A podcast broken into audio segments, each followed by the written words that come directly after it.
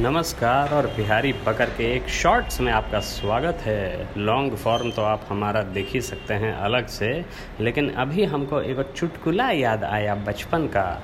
जो तीन गो बच्चा होता है और तीनों अपना बढ़िया बखान कर रहा होता है घर के साइज़ का तो पहला वाला बोलता है कि, अरे, हमको पता है, जब मम्मी को उठाना होता है तो उनका आवाज़ लगाने से नहीं चलता है, उनको हमको फ़ोन करना पड़ता है, ताकि हम होते हैं एक कोना में घर के, और वो होती हैं दूसरा कोना में घर के, जहाँ किचन है तो दूसरा लड़का बोला, भक ससुरा, तुमको लगता है खाली फ़ोने करने से आ जाते हैं?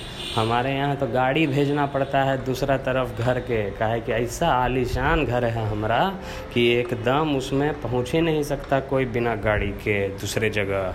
और तीसरा वाला बोला कि, अरे, हमारे घर में तो आलू उबालने के लिए जब चढ़ता है तो प्रेशर कुकर में सबमरीन लेके जाता है रसोईया देखने के लिए कि पक गया कि नहीं, का?